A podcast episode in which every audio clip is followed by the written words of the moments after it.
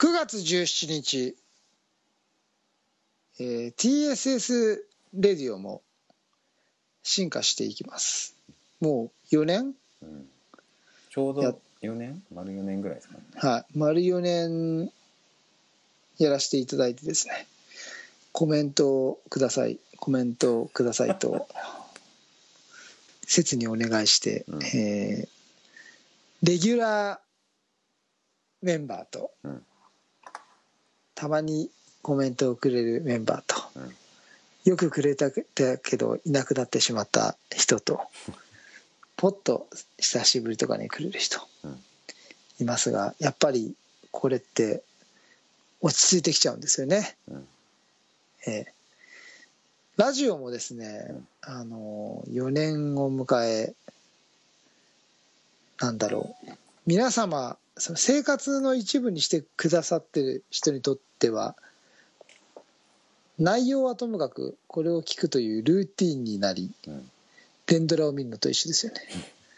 はい、えーあまり新規開拓ができなくなってきたなっていうところをちょっと最近強いと感じているところでございます。はい、我々はですねもうそもそもラジオはですね我々が死んだ時に声を残しておこうというコンセプトで始めたんですがまあいろいろ時とともに移りにけりでやっぱり真剣に普及を考えてこのラジオはやっておりますね最近ね。うんはい、というわけで今後どうなっていくんでしょうか。うんはい、近々さようならかもしれません。はい、ということで、まあ、今週は壮大なテーマ、うん。えー今後の日本の来週日本選手権なので、あ違うよ。これが配信の時は日本選手権の初日じゃないですか。ああそうですね。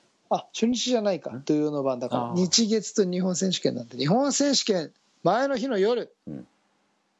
お送りするいいいいテーマかもしれないです、うん。今後の日本のディスクゴルフを考えようということで、うんちょっと喋らせていただきたいと思います。はいそれでは今週も行ってみましょう。今週も東京スタイリッシュスポーツレディオスタートです。東京スタイリッシュスポーツレディオ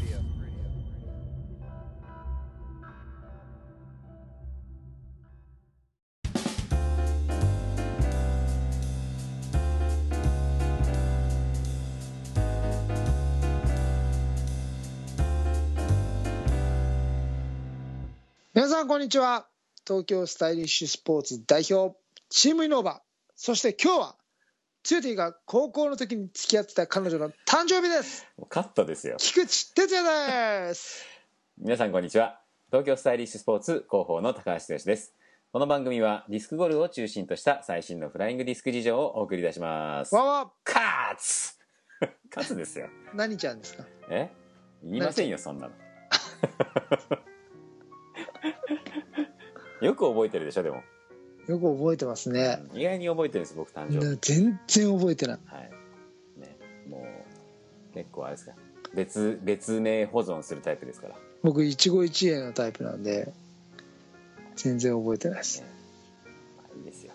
まあ本当はフェイスブックとかが最近いろんな人の誕生日を教えてくれるんですけどあーはいはいはい。そういう人とはつながってないんでね。あ本当に分かんないんですよね。はいでもたまにこうチラッと出ちゃったりするんですよね。その友達の友達とかでさ、友達の友達はみんな友達ですからね。はい、そのフレーズも多分ね10年後ぐらいには通用しなくなります、そうですね。はい。はい。ということで、えー今回オープニングでもありましたように今後の、まあ、ディスクゴルフこれ日本ので限定しちゃっていいんですか？ディスクゴルフ界の今後。日本ですよ。日本ですか？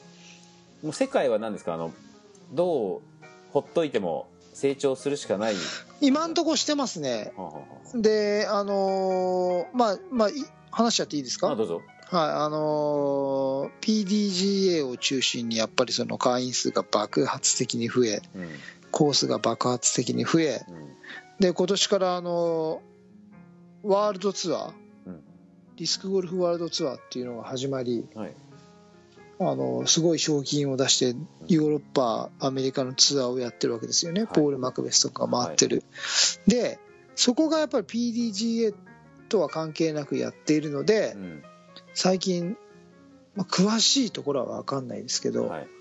そのポール・マクベスなんかは、その PDGA メジャー以外は PDGA ツアーに出ずにはそのディスクゴルフワールドツアーを中心にツアーを回っていく。ーはいらしいみたいな話が出てきたりとかうんまあその協会が2分3分していろんなのが台頭してきて協会っていううん。取り仕切るレベルでいっぱい出てきてしまうのはですねうん統率が取れなくなるのであんまり好きではないんですがまあでもその死んでるマーケットに対してうん。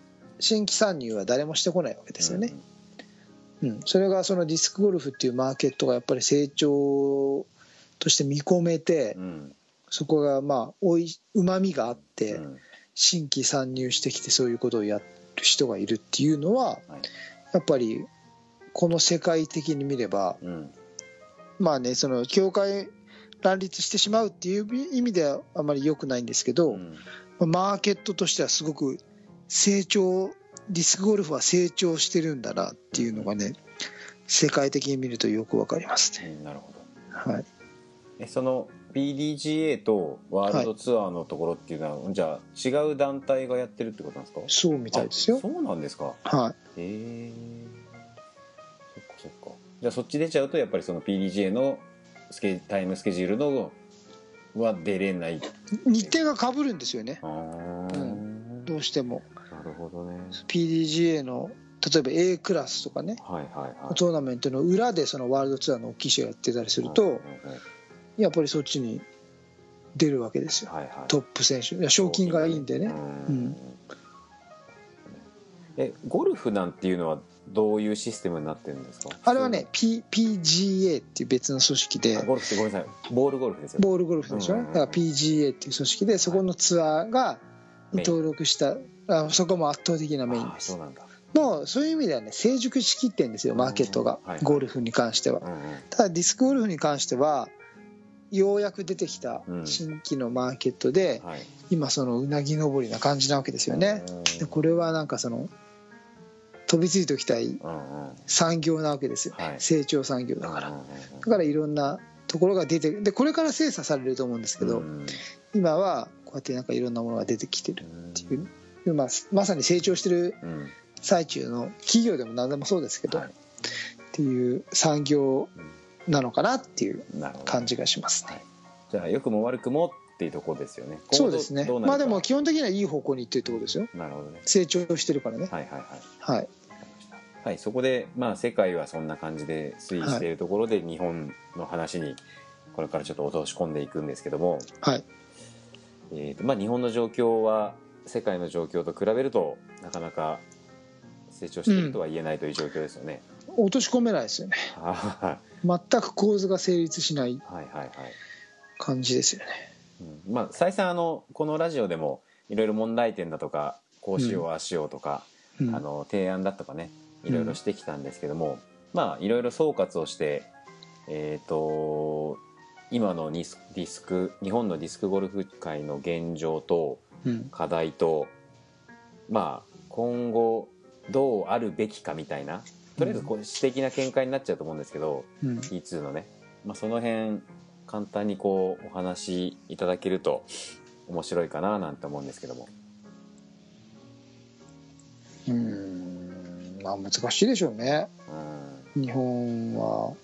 まず都市部のコースがどんどんなくなってきてるっていうのがまあ大きな問題ですよね、はい。そのディスクゴルフやれば楽しいんですよ、うん。それはもうみんなが分かってることで、はい。だけどそのやる環境がどんどんなくなってきてる。うん。あの身近にできる場所がなくなってきてる。っていうのがまあとにもかくにも大きな問題でそのコースが先か選手が先かじゃないんですけど、うん。まあそんなレベルなんですよねまだね、まあで人はい。はい。まあ、世界はそうやってでもワールドツアーに日本のツアーがあるわけじゃないでしょ、うん。やっぱりヨーロッパとアメリカなわけですよね、うん、それってやっぱり除外されてるわけですよ。うん。日本は、うん。はい、これはもう大きな問題であるというのとやっぱり新陳代謝が全く出されてない。うん。最近でこそ若い人がだんだん出てきてはいますけどその若い人っていうのもね10年前からいるうん小学生がはい。大学生になっただけうん。なのは正直なところでそこで新しい人が出てきてるかって言われるとそうじゃなかったりとか、うん。親子だったりとか、うん、でそこでもっと横のつながりが出てきてくれると嬉しいんですけどなかなか出てこないのが現状である、なるほど。うん、じゃあちょっと問題を2つ立て分けて考えてはい。まず一つはあの環境的な要因がはい。ありますよね、はい。まあな日本の人口がまあ都市部に集中しているっていうことを考えて、まあ、それがだんだんそれも顕著になってきているこのご時世で、はい。ただ都市部であればあるほどディスクゴルフがやれる広大な土地っていうのがないじゃないですか。なしですね。その辺のやっぱ問題解決としてはまあ、はい。お金があるなしはちょっとここ除外しないと話が進まないので、はい。えっと、はそういう展開をしていくんですけどやっぱこうゴルフ場の併設とかできるんであれば、うん。まあ、要はもちろんねゴルフ場。郊とかね。さ、うん、いろいろあるじゃないですか。いいと思いますよ。そういうのあうん。うん。がいいですかね。あとはディスクゴルフをやることによってどういうメリットがあるかっていうのを、はい。まあ協会が打ち出していけるといいですよね。そのまだ日本ではほら水のものでも山のものでもなかったりするんではい例えば健康のためにうん歩くから健康ですよっていうスポーツなのかはい。障害スポーツ的なねうん。それともチャンピオンスポーツとして世界まで目指してこれだけのことをやってるっていう。実際そう両方の側面があっていいわけでしょ、はいはいはい。ディスクゴルフって。うん。実際両方の人がいるわけだし、え。そこをもうちょっとちゃんと売り出せればいいと思うんですけどまあいかんせんねマーケティングもしてなけれーばうんブランディングもないし。え例えばそしたらさその辺をなんていうのかなあのコンサルタント的なねはい。そういう人が入ったらどうなんですか、いや大きく変わると思いますよ。うん。でもほらあれレッドブルがね ああねありましたねやったでしょ我々、はいはいはい。はいなかなかなうん。なかなかなカリスマな人にうん。ディスクゴルフってワードを拾ってもらえたんですけど、はいはい。まあ、結果誰も反応しなかったですからね。まあね、はい。まあ、金マネーがないとねその辺は。ね。あそこ頼むのやっぱ安くても30万とかね。そうですね。そんなんじゃ無理でしょ。ああまあまあ。この間そんな実物生の話ちょっとラジオで載っけてたんですよ。あそうなんです、ね、一番安い案件でも30万。まあな何百何千みたいなのもあるらしいという話なので。まあその誰かやっぱり今会長不在でしょ？協会に会長がいないんですよ、はい。そこもやっぱりうんやっぱ川淵さんみたいな人がいるといいですよね、シェアマン。うん剛腕の。まあ、それこそいくら動いてるか分かんないんですけど、金が動かせる人。うんこれけちょはい。はい。あのーお金の話とちょっと飛んじゃうんですけどはい。今パラリンピックやってるじゃないですか。はい。えっと障害者スポーツとしてのディスクゴルフだったりっていうのは可能性としてどうなんですか？あの。うーんとね弱いですね。弱い障害者の協会っていうのはやっぱアキュラシーとディスタンスしかやっていないので。でそのゴルフとなるとまたそのディスクが違ってきたりとか、うん。まあ、いろんな問題が我々の目に見えないところの問題もいっぱいあったりして。だからあの一つチャンスがあるとすればオリンピックですよね。うん。そうですね。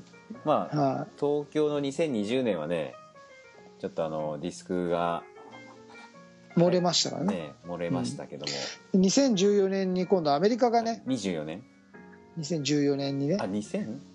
10あ24年にね、うん。そう。アメリカが立候補するみたいなのではい。そこでなれば今あの IOC の JF ん WFDF はい。か、うん。あの世界のフライングディスク協会がはい IOC 正式競技になっていますのでうん。エントリーします、はい。そうするとフライングディスク競技がオリンピックに正式に採用される可能性がまあ高いであろうと言われているので。うん。アメリカで。そこはでねあのアルティメットディスクゴルフっていうのは二大花形競技ですからフライングディスクの。はい。そこです。競技にでもなればうん今回のカヌーとかじゃないですけど。わっとうん。いくのではないかと。まああのうちらのこう今年オリンピックイヤーだったの見てたじゃないですか。はい。まあ大体こう日本がメダル取ったと競技がバッてな来るけどはい。こう日本人の肌感覚的にははい。どのくらいの競技とぐらいのこうなんですか注目度ぐらいになるんですかね。まあメダル取る取らないもあると思うんですけど。うーん。今回のオリンピックで言うとですか？言うん。うーん。まあそのカヌーとか。メダル取ったらですよね。多分メダル取ったらカヌー？みたいクレー射撃とか。なはいはい。近代五種とか。うん。メダル取んなかったらあれ全然出ないですかね。出ないですね。まあでもそのぐらいの扱いでしょう、はい。まあまずは。日本ではねまずはね。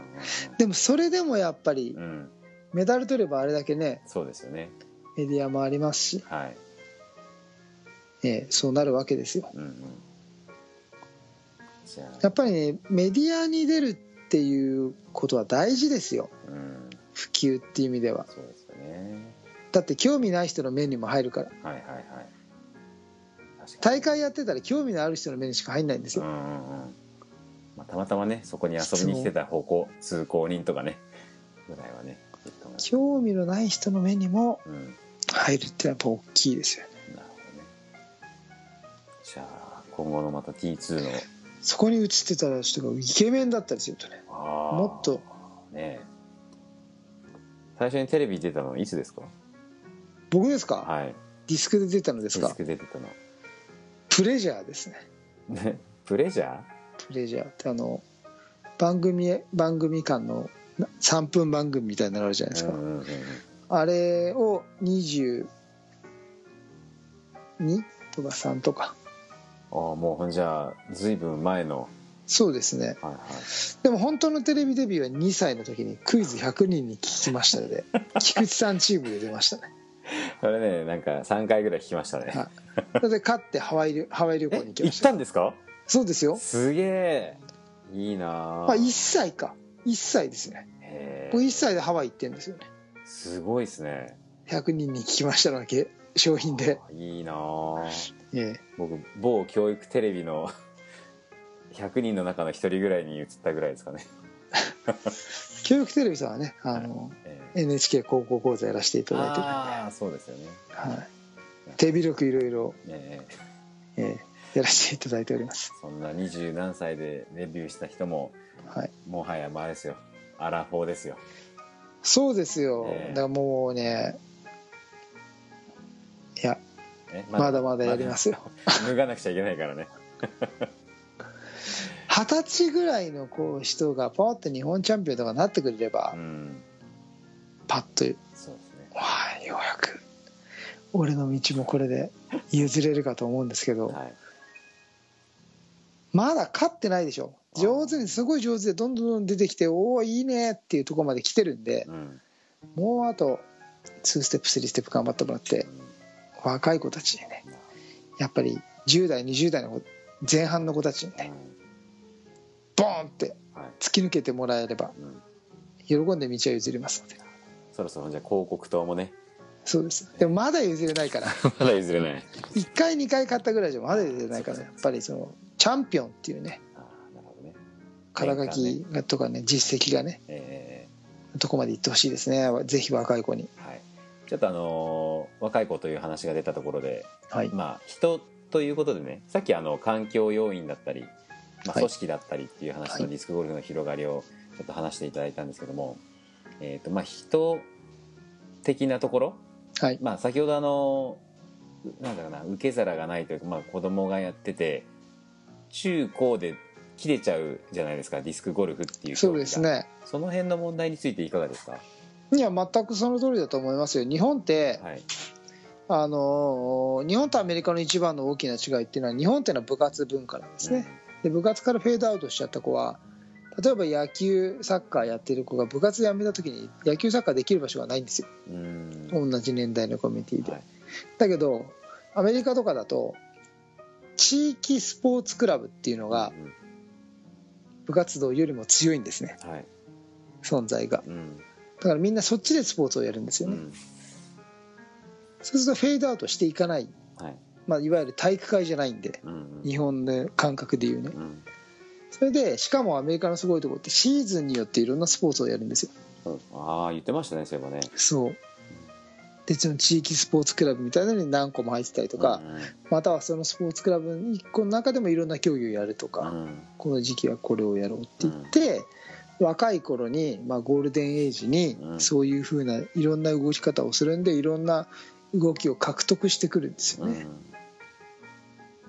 うん、だからそれが、まあ、根本的な違いで受け皿の部分で、うん。まあ、日本は部活文化であるんで部活文化イコール学校主導なんですよ。うんそうすると学校主導ってどういうことかというと学校のでの先生が顧問ができる競技じゃないとうん部活動としてなりえない、うんうんうん。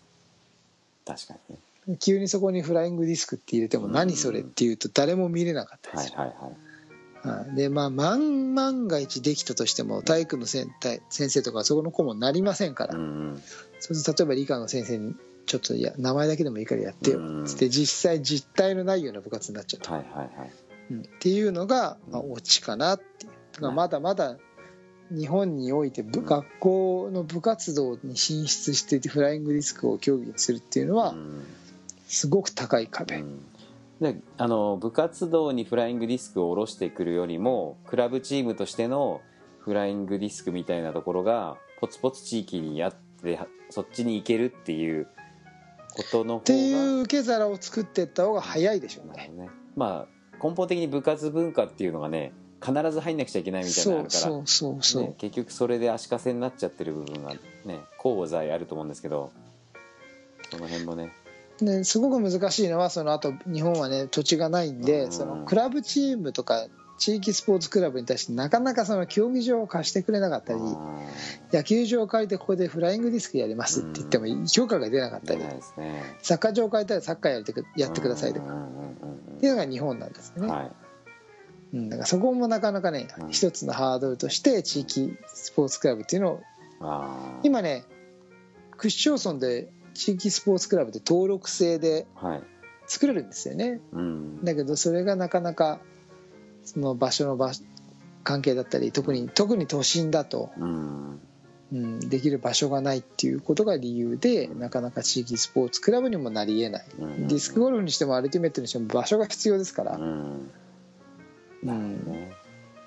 じゃあその辺がやっぱり日本としては課題だからもうあの普及しない理由が揃っていて普及しないんで、うんうんうん。しょうがない。うん、説明ができちゃうんですよ。うんだからどっかを打破しないとはい。誰かが、うん。分かった。やっぱりこれは地方に頑張ってもらうしかないですね。そう。ん。うでね、まあ、そこも話もあるんですけど、えで地方に行けば行くほど、えはい。その東京に人口がうん。都心に人口がこうやって集まってきてる中で、はい人の目に触れないんですよ。ああなるほど。すごいディスクゴルフを見せようとするとうん。山の中入っていかなきゃダメでしょ？うん。そこには人がいないんですよ。はあは見てるのはプレイヤーだけ。ああなるほどね。一つも宣伝にならない。ああそうか。だから東京オープンとか昭和記念オープンみたいな大会ってのはすごい大事なんです、うんなるほどね。うん、そっかそうするとさやっぱりあれじゃない？ボールゴルフのところでさ併設してとりあえずボールゴルファーがうんディスクゴルフを見るっていう、そっからでもいいからさ。そんなん理想的ですよ。アメリカはそれで成長してますかああそうなんだ。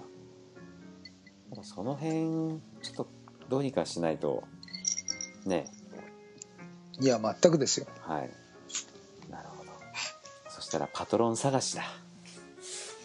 そうですね、はい。あの協会はね日本ディスクゴルフ協会っていう名前はありますけど実際はボランティアみたいなうん。団体っていうねはい、中身はそうですしうん。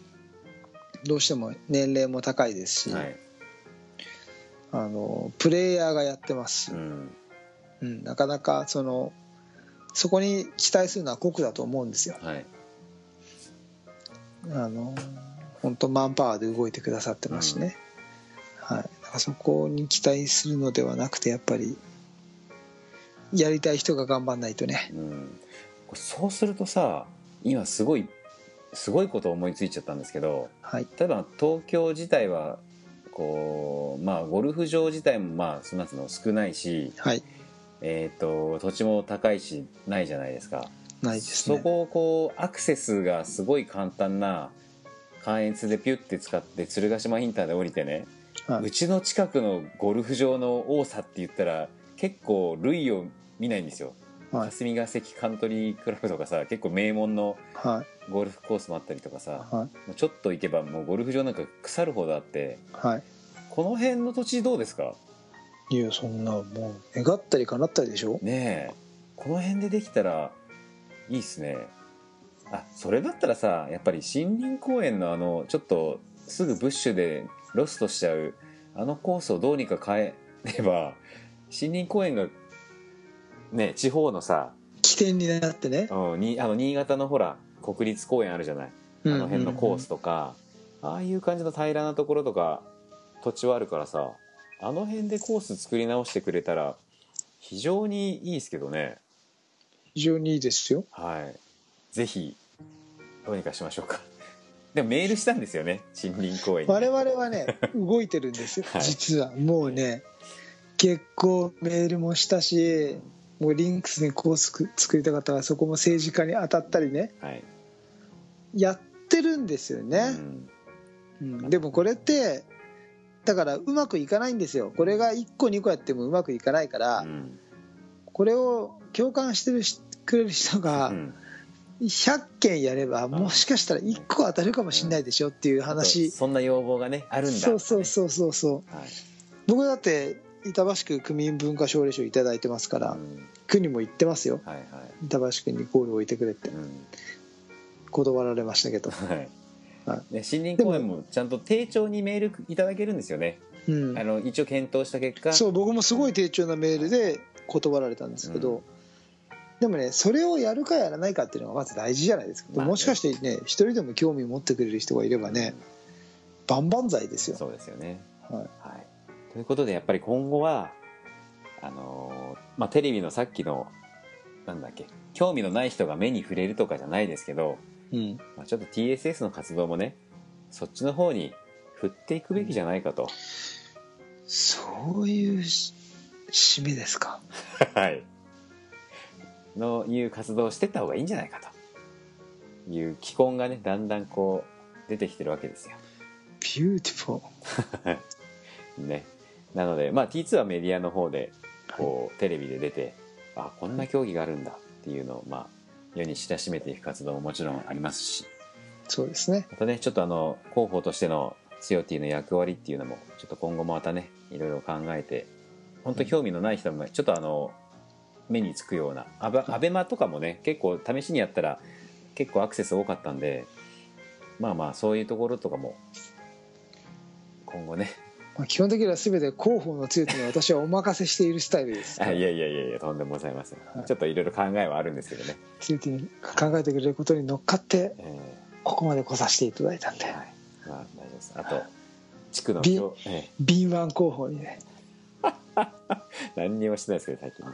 まあ来年1年終わるとあの地区の協力員が終わるんでまた土日がねフリーになることだと思いますので、はい。まあ、そこをちょっと期待していただいて。はい。はいってことなのでまああのー皆様もできる範囲でというかねちょっと興味のない人にいかに、えーディスクゴルフを知らしめていくかみたいなことをちょっとテーマにまた今後考えていただけるとちょっと広がるんじゃないかなとうん思います。はいはい。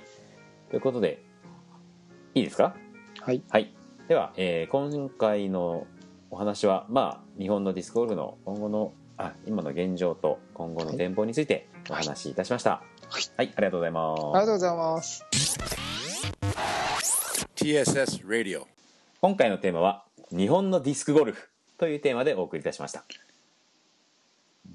壮大ですね。ド直球ですね、しかも。未来でも過去でもなくはい。日本のディスクゴルフ。えそっか。そうすると現状も未来も全部包括されるタイトルですね。そうですよ。なかなかいいじゃないですかここへ来ていいタイトルが生まれましたね。いいですね。はい。はい。ということで T2 の方から告知があるそうで。はい、そうなんです。あのー以前からちょっとメディア関係のことをやらせていただいているという話をさせていただいたんですが、はい。来たるうん。10月うん。2日、ほう。2日ですね、2日、はい。えーテレビ東京系列、ジャニーズがやっています。一元さんという番組ですね。うん。また出演が決定いたしました。あおめでとうございます。これ何曜日の何あ2日の何時とかって分かるんですか？えー日曜日、2日の日曜日の夜です。夜。10時とか11時とかど、ちょっと遅い時間なんですが、はいはいはい。のテレビ東京、ジャニーズがですね、うん。毎週、えー週替わり MC、えー堂本剛君、うん。ニュースの小山君、うん。えー、TOKIO の松岡君、うん。嵐の相葉君、うん。4人かな、うん。が週毎週毎週 MC が変わってですね、はい。えーやるんですが、うん。その誰かとうん。絡んでおります。えーあ収録したってことですよねええ。はい。収録しましたよ。もちろん内容は言えません。はい。まあ、あの今回出演はですねちょっとあの短いのでうーん。最後にちょこちょっと出るぐらいああそうなんだなんですがはい。あのまた得意のジャニーズと。3, 3回目ですねジャニーズね。ああ。の共演させていただいていますので、ぜひ、えー録画してあうん生で。うん。ご覧いただければ嬉しいなと、はい。またいろいろあのいろんな方にも宣伝していただいて、うん。ディスこれもまあディスクゴルフの普及だと思ってですね、はい、ぜひご協力いただければ嬉しいなと思っております。はい。はい。えー東京スタイリッシュスポーツレディオでは皆様からのお便りをお待ちしております。はい。はい、えー、シーサーブログ、フェイスブックページのコメント欄、はい。えーポッドキャストのレビュー欄、はい。T2 つよ T の直接のメッセージでも構いません。はい、よろしくお願いします。よろしくお願いいたします。はい、コメントがないと終わっちゃうよ。Flight to the Future 東京スタイリッシュスポーツレディオお届けしたのは？代表の菊池先生と9月17日はツヨティの高校の時に付き合った彼女の誕生日だよ。これもし聞いてたらどうするんですか？広報の高橋剛でお届けいたしましたそれでは皆さんまた来週。さよなさようなら。